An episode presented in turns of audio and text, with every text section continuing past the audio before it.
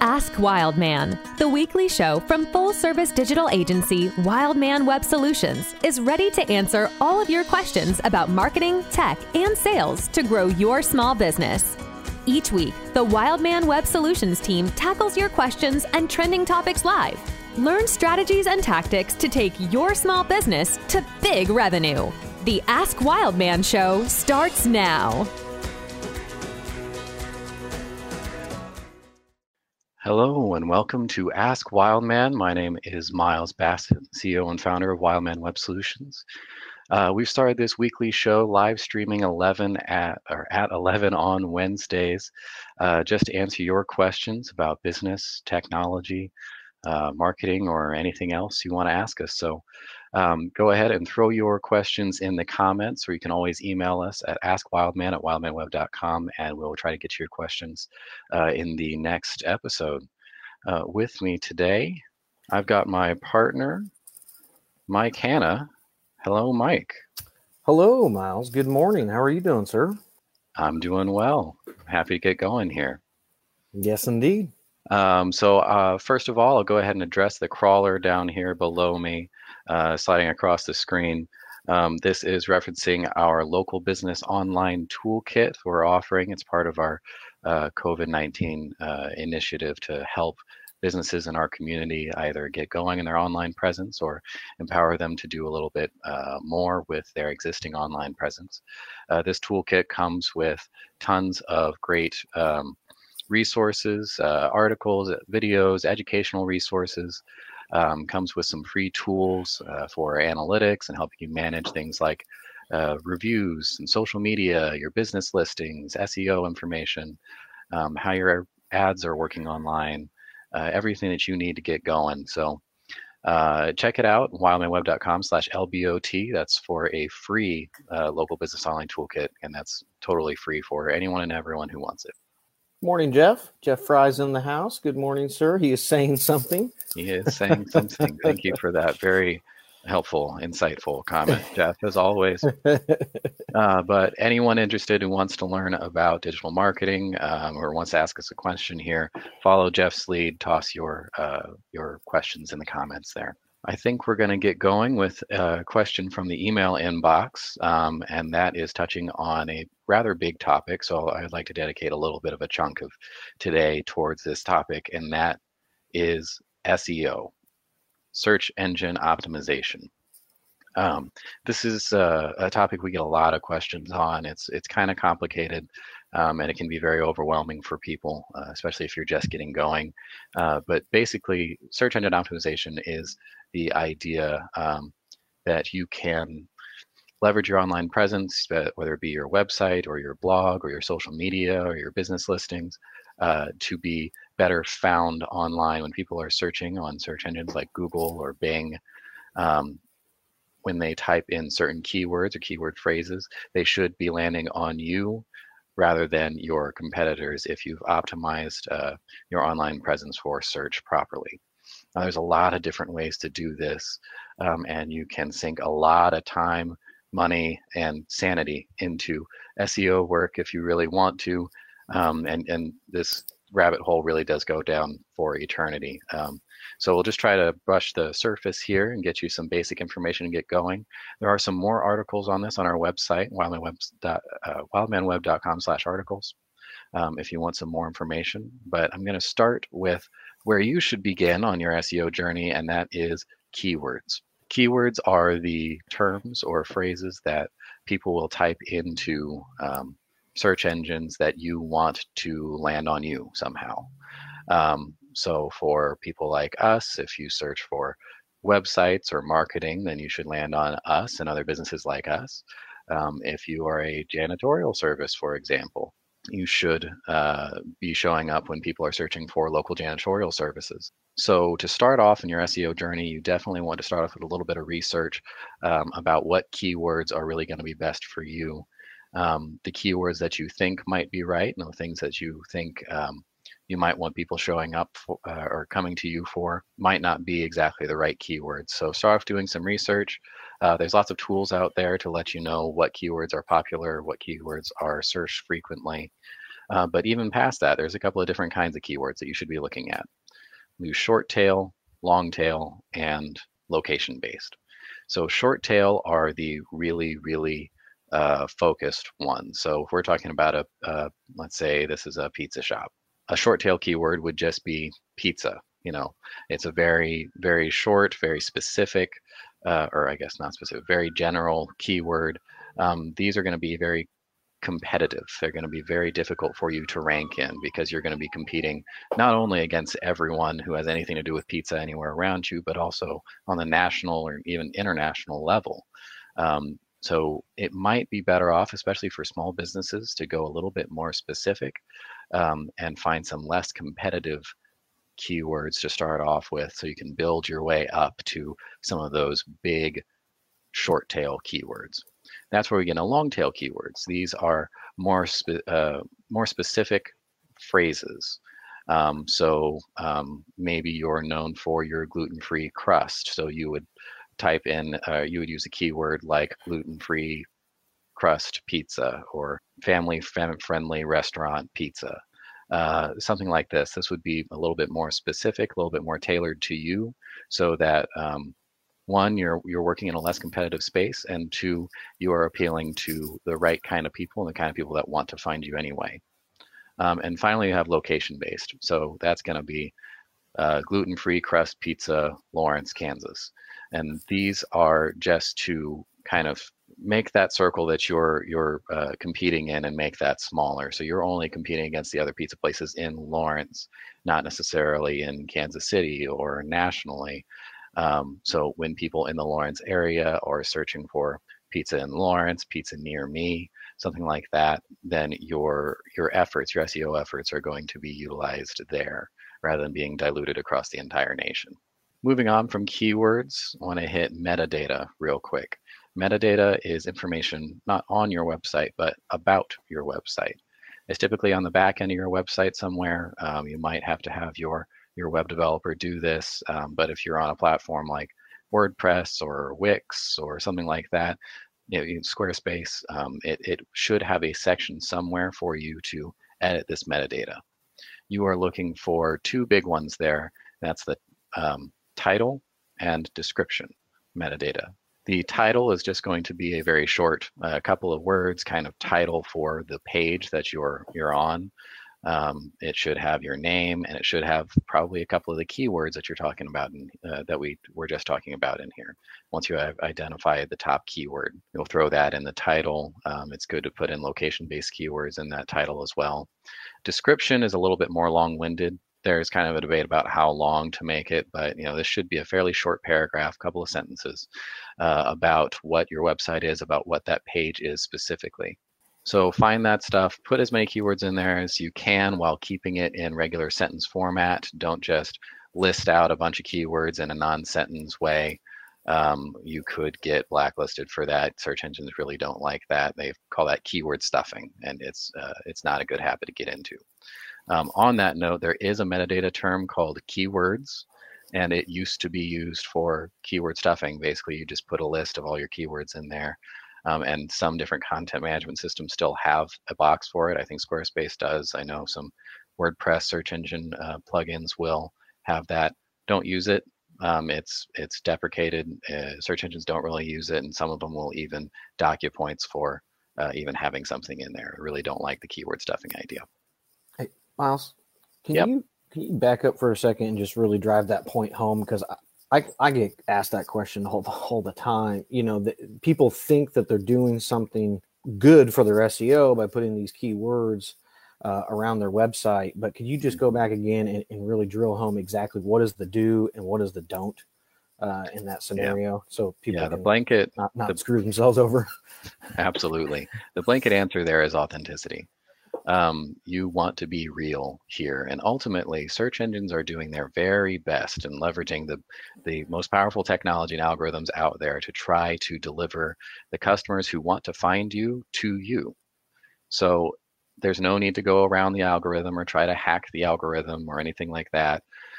Um, if you are putting your best foot forward, you are being authentic, you are putting your, your services out there, your proper keywords in context, and putting up a good website, a good blog post, a good social media post, whatever it is, then search engines will like that and they will deliver you the right traffic. Um, so don't try to work too hard into SEO and find a way to throw 50 keywords into a 51 word paragraph. Put things in regular English. Talk to your clients just like you normally would, or your your users, your website visitors, whoever it is. Um, you know, put everything in prose format, um, but naturally find your way to these keywords and put these keywords in prominent places. Um, so if you have a, an article you're writing, for example, for your blog, go ahead and put that keyword right in the title. Uh, search engines are going to look at that stuff first rather than burying it in paragraph four. Um, so focus on these keywords um, and definitely make an effort to utilize them, but don't go so far in that you're keyword stuffing or that that becomes your primary focus in your writing. Does that kind of answer that a little bit better? Yeah, yeah, that, little... that, that's crystal clear, I think, for the folks. But if you have a follow up okay. question, you sure surely answer it or ask it down below. Yeah, like I said, the SEO thing, I could just talk about it for, for hours here. That rabbit hole really mm-hmm. goes on for eternity. Um, well, so if well, you let, want me to dive in anything more specifically, well, let, then throw that in the comments. Let me throw in another question then to you because this is one that again that I get all the time, and, and I think that there's some confusion about it. Can you just talk a little bit about uh, the different platforms uh, web-based platforms and how that can help or hurt uh, your SEO capabilities? Yeah, uh, sure. There's there's a lot of different tools out there for website building. Um, obviously, the most powerful or the most popular one is WordPress, um, but you know you also have Squarespace, you have Wix, Weebly. Um, you have a couple of more advanced coding ones, things like Drupal or Joomla, and then you have some some custom built sites out there. Some of them are just flat HTML. Um, some of them are custom coded web applications. So there's a lot of different ways to go about building a website. Some of them are are better for SEO, and some of them are are less so. Um, I'll start with WordPress since that's a super popular one. I think it's like a, a a third of the internet is made up on, on WordPress. Um, WordPress on its own is not really great for SEO. Um, it's a little bit bulky for websites. Um, it kind of automatically throws in a bunch of stuff you don't really need. Um, uh, performance definitely plays into SEO. If you have a slow website, search engines won't like that. Uh, if you have a website that's bigger than it should be, uh, they they don't really like that. Uh, they'll dock you for that. But WordPress does have some plugins that you can add to um, increase the SEO there and to modify it. And if you put in the right plugins and you configure them properly, then WordPress can actually be an SEO machine. You can do a lot in there um, as far as optimizing your website. Um, and we actually have a full article on this on our website, um, the complete guide to SEO, WordPress SEO plugins um, at wildmanweb.com slash articles if you want to go a little bit more into WordPress SEO plugins. Um, moving past that into um, like Squarespace and Wix and those kinds of drag and drop DIY website builders. Um, they typically have a couple of SEO sections. Um, some of them you have to pay for premium features to get to some of those options. Um, but all of them are just going to be kind of limited. Uh, they'll probably allow you to edit some of your metadata, like I was talking about earlier, your title and description. Um, but that's that's probably it. So um, you can work on your text content there and make sure that your text is optimized for your keywords, that your basic metadata your basic metadata is correct. Um, but that's that's pretty much the extent of what you can do there. Um, they're just they're fine, but they're just a little bit limiting, and you can't go quite as far on on SEO and optimizing your site for search. Um, and then you get some of the more advanced platforms, uh, Laravel, Drupal, or even up to the custom coded ones. Typically, with these, you're you're probably going to be working with a developer um, that you can talk to with them because they can have some fairly extensive settings in there. And depending on who you're working with and their um, their search engine optimization capabilities, um, they they may or may not be able to immensely help you there. But given that those are really more customizable platforms, uh, you can you can go as far as you want with that. Um, there's kind of an, a, a, question as to how effective it is at some point. Like there's a you know you, you can't just keep working on this and keep getting better and keep getting better eventually you're just going to have to um, leverage the fact that you have good content that your website performs well and that you get good traffic to your website because those those are the three things that are really going to boost you Got it. But the bottom line is, if, correct me if I'm wrong, Miles. If if I'm starting from scratch and and I'm I'm trying to pick, you know, which platform I want my website based on. If SEO is a need and a concern for me, I don't want to go the cheaper route and, and have something like a Wix or a Squarespace because I'm going to end up paying more uh, in the long run for the external SEO in order to uh, to get my page up where it needs to be in the search rankings. Is that is that an accurate yeah. assessment? Uh, yeah, that's that's pretty accurate. Um, you know, these these platforms are fine. They're great. They absolutely have their spot, um, but they are fairly limited as far as optimization um, on performance and for search engines. Uh, there's just there's just not that much you can do with them. Um, so, yeah, if if getting found on search is going to be a big focus for you, then I would suggest going with at least doing a WordPress build, if not doing something a little bit um, bigger, more powerful, and working with an agency at that point or with a professional developer. Um, but you did mention a point right there that I, I kind of glossed over. That's kind of important the difference between internal and external SEO. Mm-hmm. Um, so, internal SEO is kind of what I was just talking about. That's optimizing your text content to match your keywords, that's working on your metadata, your website performance, um, you know, doing WordPress plugins um, working on your social media. These are things that you have direct control over. You can work your keywords in there. You can make sure it performs well, and that's going to help your SEO. There's also external SEO. These are things outside of your own um, online presence, not your website, not your social media. These are not things that you own. Um, that's going to be putting um, your business listing up on uh, different business directories or map services um, or third party uh, data aggregators, people that have information about businesses, uh, making sure that your listings are up there and accurate, pointing to the right website, the right phone number, the right address. Um, that's going to be the first step in external SEO. Um, getting backlinks, so that means people, reputable sites, um, linking back to your website. So if you have a a friend that has a, a popular blog, or if you have a local business connection um, that can write up something about you or link back to you, um, then that can be a big SEO win on the external side. Um, and these are things that you can do even with uh, those the the Squarespace or Wix sites. Great stuff. All right. Well, I think I have uh, I beat that one into the ground pretty thoroughly. So we'll take a moment and pause here. Uh, for those of you just joining this is Ask Wildman. We are here to answer your questions about business, technology, marketing, or anything else you want to ask us. Uh, we're here every Wednesday at 11, uh, just here to answer your questions and be a resource to our community. So if you have any questions about us, uh, about any of this, please um, throw your questions in the comments. Um, or you can email us at askwildman at wildmanweb.com. I've got that address right here below me. So uh, if you email us there, we'll we'll try to get to your questions next week. Um, got a hello. question there.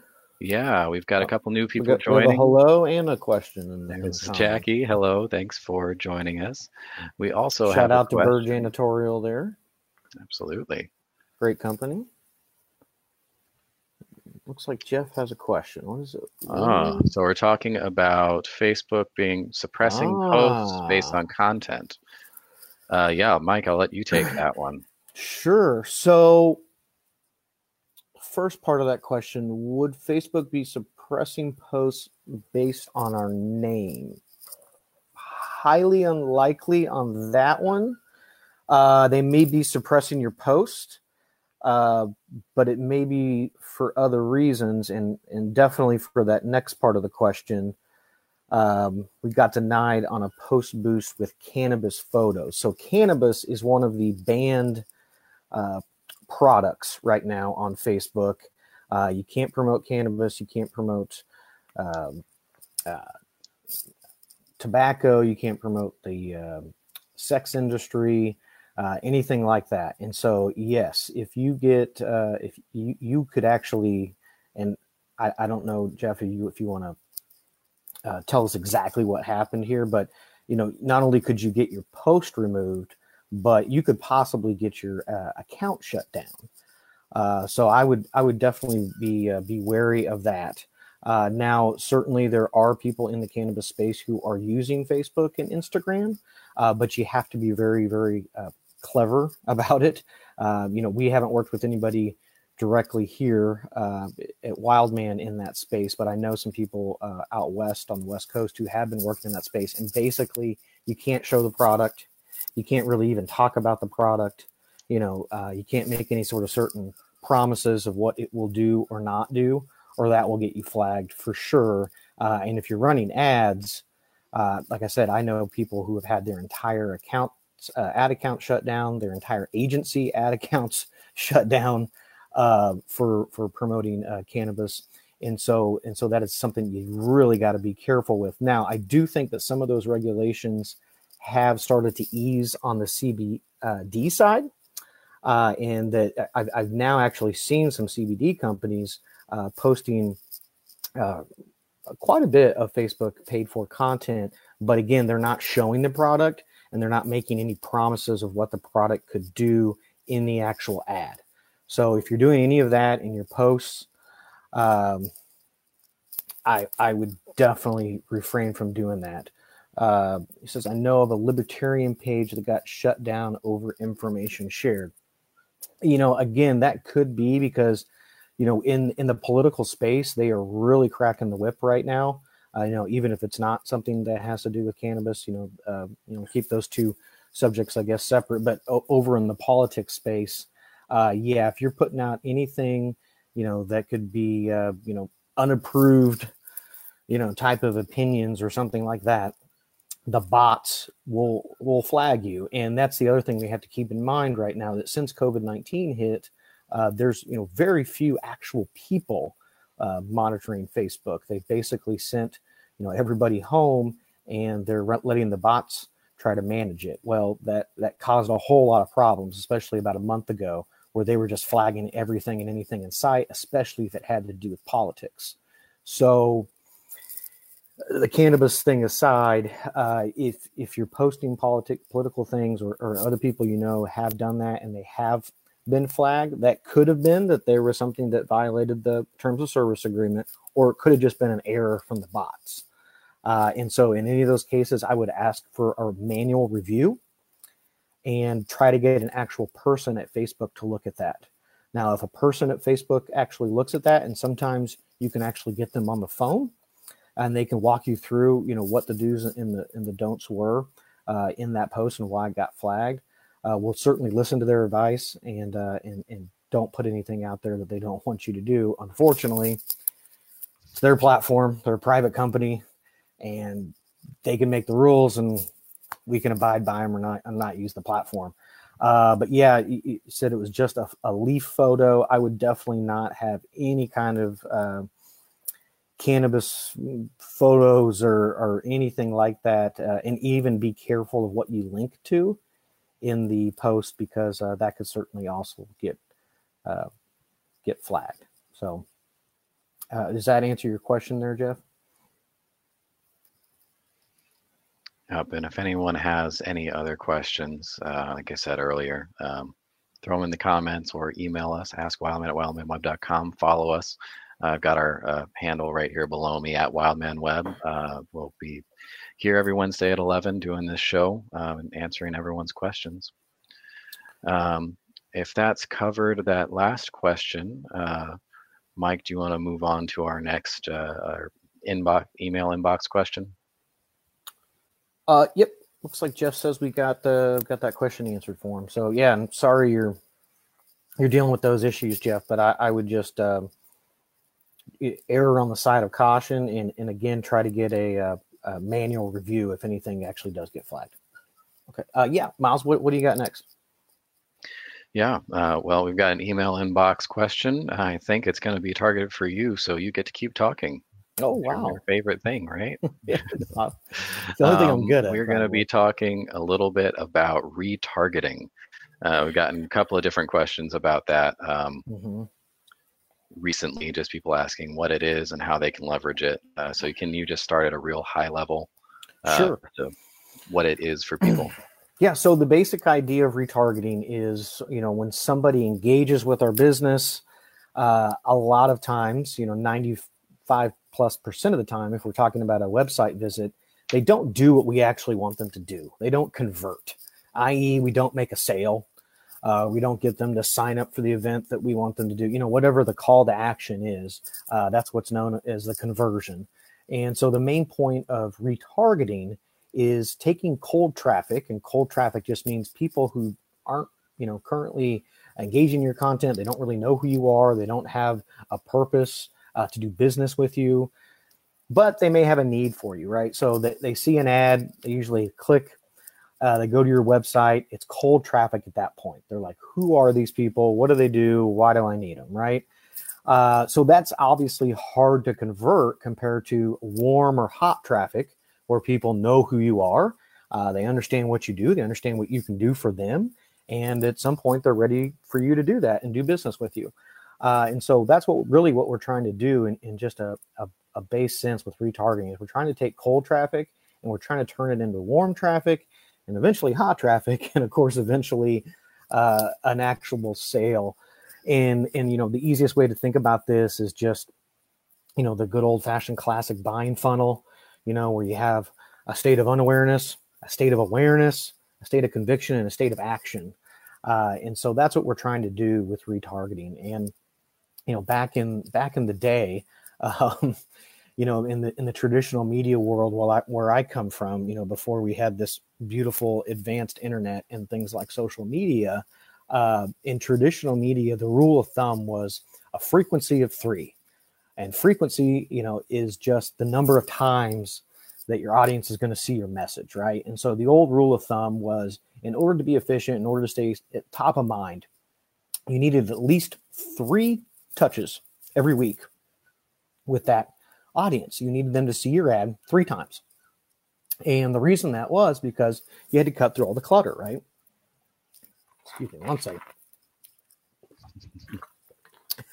so back in the day, there were studies that showed the average American saw 5,000 different advertising messages every single day. If you think about that, that's what? That's astounding. Okay. But think about it. Every single shirt, right? What am I wearing now? An Adidas shirt. I'm wearing a hat.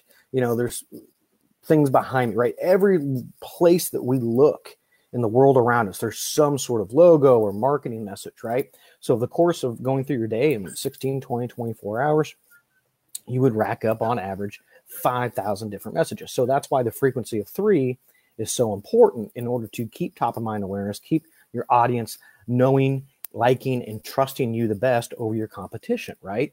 Well, extrapolate that into today's world where everybody's online and then we still also have you know a whole prevalence of advertising messages in the real world that are around us. So i haven't seen any hard data on this in several years but i imagine that 5000 a day uh, messages the average american sees is more like 10000 now. I mean it's just it's so cluttered. So we also have to think that frequency of three number is probably a little outdated too and that probably needs to be well maybe even double. And, and so that brings us back to retargeting and why it's so important. Uh, and there's a couple different, you know, main ways to go about it. Most of the time, when we think about retargeting today, we're talking about digital advertising, and we're talking about uh, putting a pixel on somebody's website, usually, and again, trying to get cold traffic, and then send messages back to them wherever they go on the internet.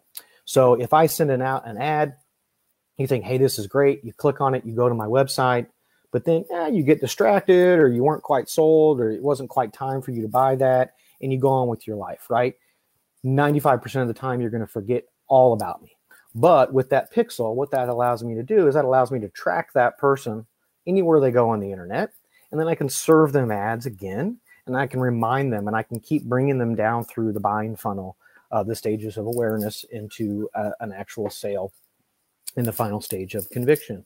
Uh, and so, so many uh, small business owners in particular are making this mistake by not putting a strong retargeting plan in their advertising platform because it's costing them gobs of money because they're spending all this money to get the cold traffic wherever they want it to go and then it's not converting at a rate that is going to bring in a proper ROI. And so we from the very get go, whenever you, we build out an ad campaign, you want to have some sort of method of retargeting in there. Uh, some other ways that we do a lot of retargeting for clients, you know, on social media, uh, you can retarget people who watch certain percentages of the video content that you put out. You can retarget people who click uh, on your ads, who like your ads, who share your ads, who engage your ads. You know, there's all kinds of ways to do that through your social media content. Uh, and so it's not just through the website uh, that you need to be doing this. And then, uh, you know, there's the non digital space and the way that we can retarget people there.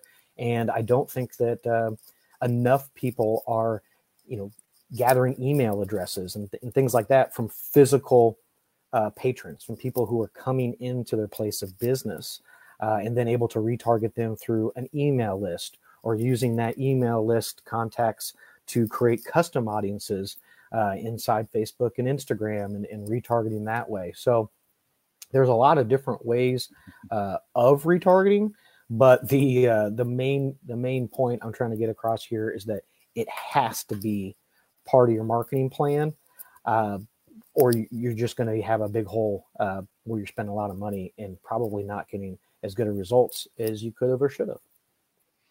Yeah. So uh, taking this one step farther and addressing some of the questions coming up in the comments here. Oh, um, yeah, I see those. Okay. What's an executable that you can give to someone right here, right now? They just heard you talk about the retargeting. They're interested. They like the idea. They're ready to go. What's the next step? What's something that they can take and, and do today uh, regarding that strategy? Okay. Well, if, if they're currently if they're currently running ads and they they aren't retargeting right now, uh, that would be the the thing that I would certainly implore them to do, uh, and that would just be to create a pixel.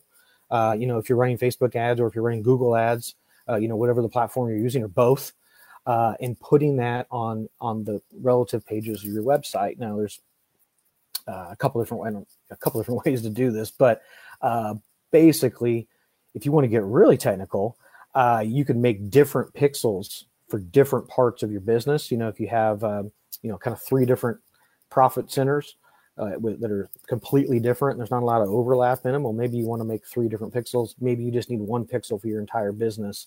Uh, that's kind of on a case by case business basis. But uh, certainly, yeah, if you're running traffic right now to something like a website and you don't have a pixel set up, that would be the number one thing uh, that I would stress people do immediately. Uh, the second thing is if you are putting out content, uh, video or otherwise, and you're not retargeting those uh, on whatever platform you're using, that would be step two.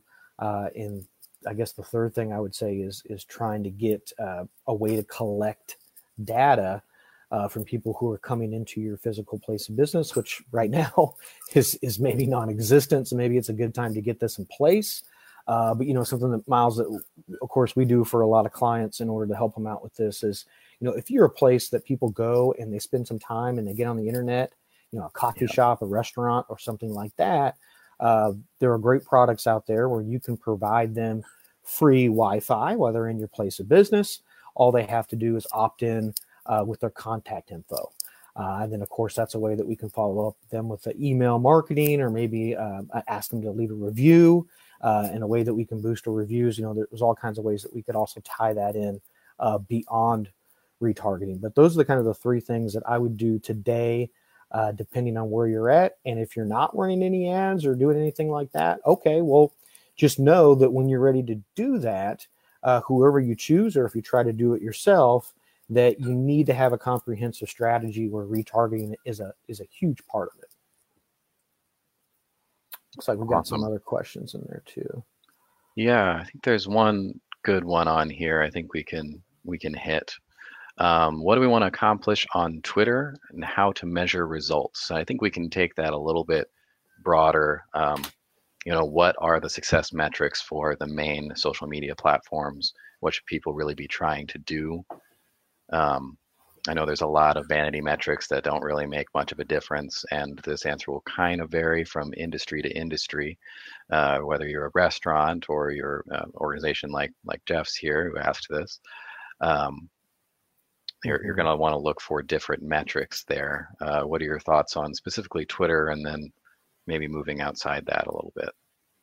Yeah, well, it's it's entirely based Jeff, on on what what are your key goals? You know, what what is what is your key performance indicators, uh, your KPI, uh, and you know, for you knowing a little bit about your business, you know, how I would use Twitter is I would use Twitter to put out information in a newsworthy source, as a newsworthy source, I should say, uh, to gain credibility uh, with with your following. You know, Twitter is not as good as a as a transactional base as Facebook, and it's not quite as great of a branding tool as Instagram.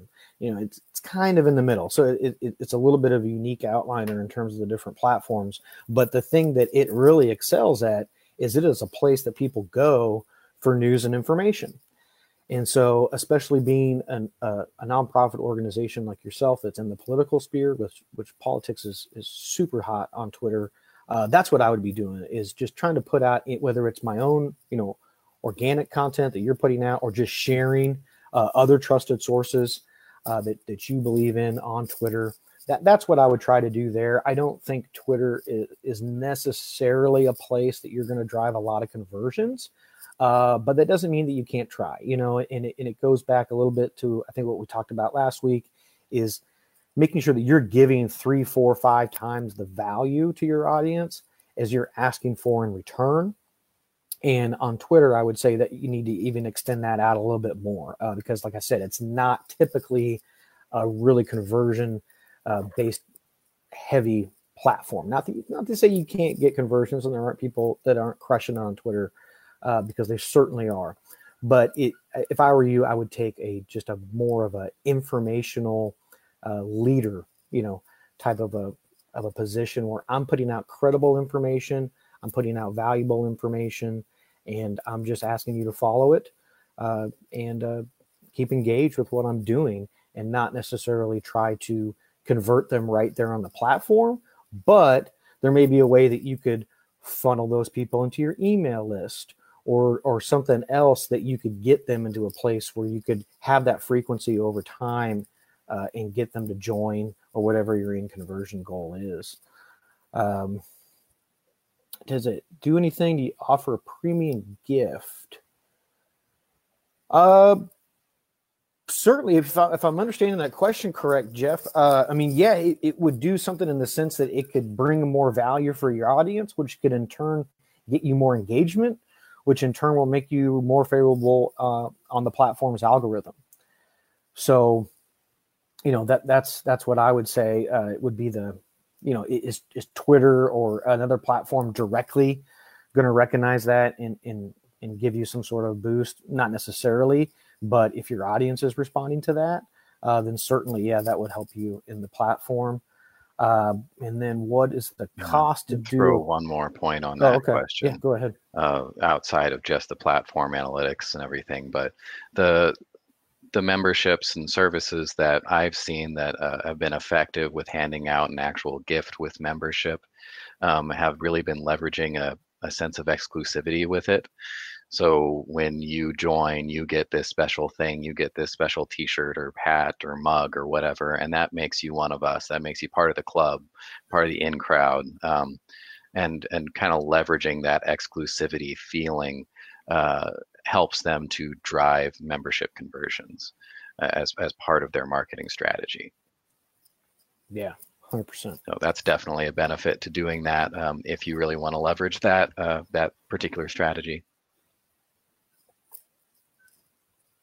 All right. Well, we're coming up on actually just past 40 minutes for this show, so I think we're probably going to wrap it up here. Yeah, let me let me um, just uh, quickly answer that last question, Jeff. Oh, yeah. what, what, in case somebody else is wondering that, uh, what kind of cost does the pixel strategy involve? I think is his question, uh, and so that's completely determined on what your overall uh, budget is, how much traffic you're able to generate.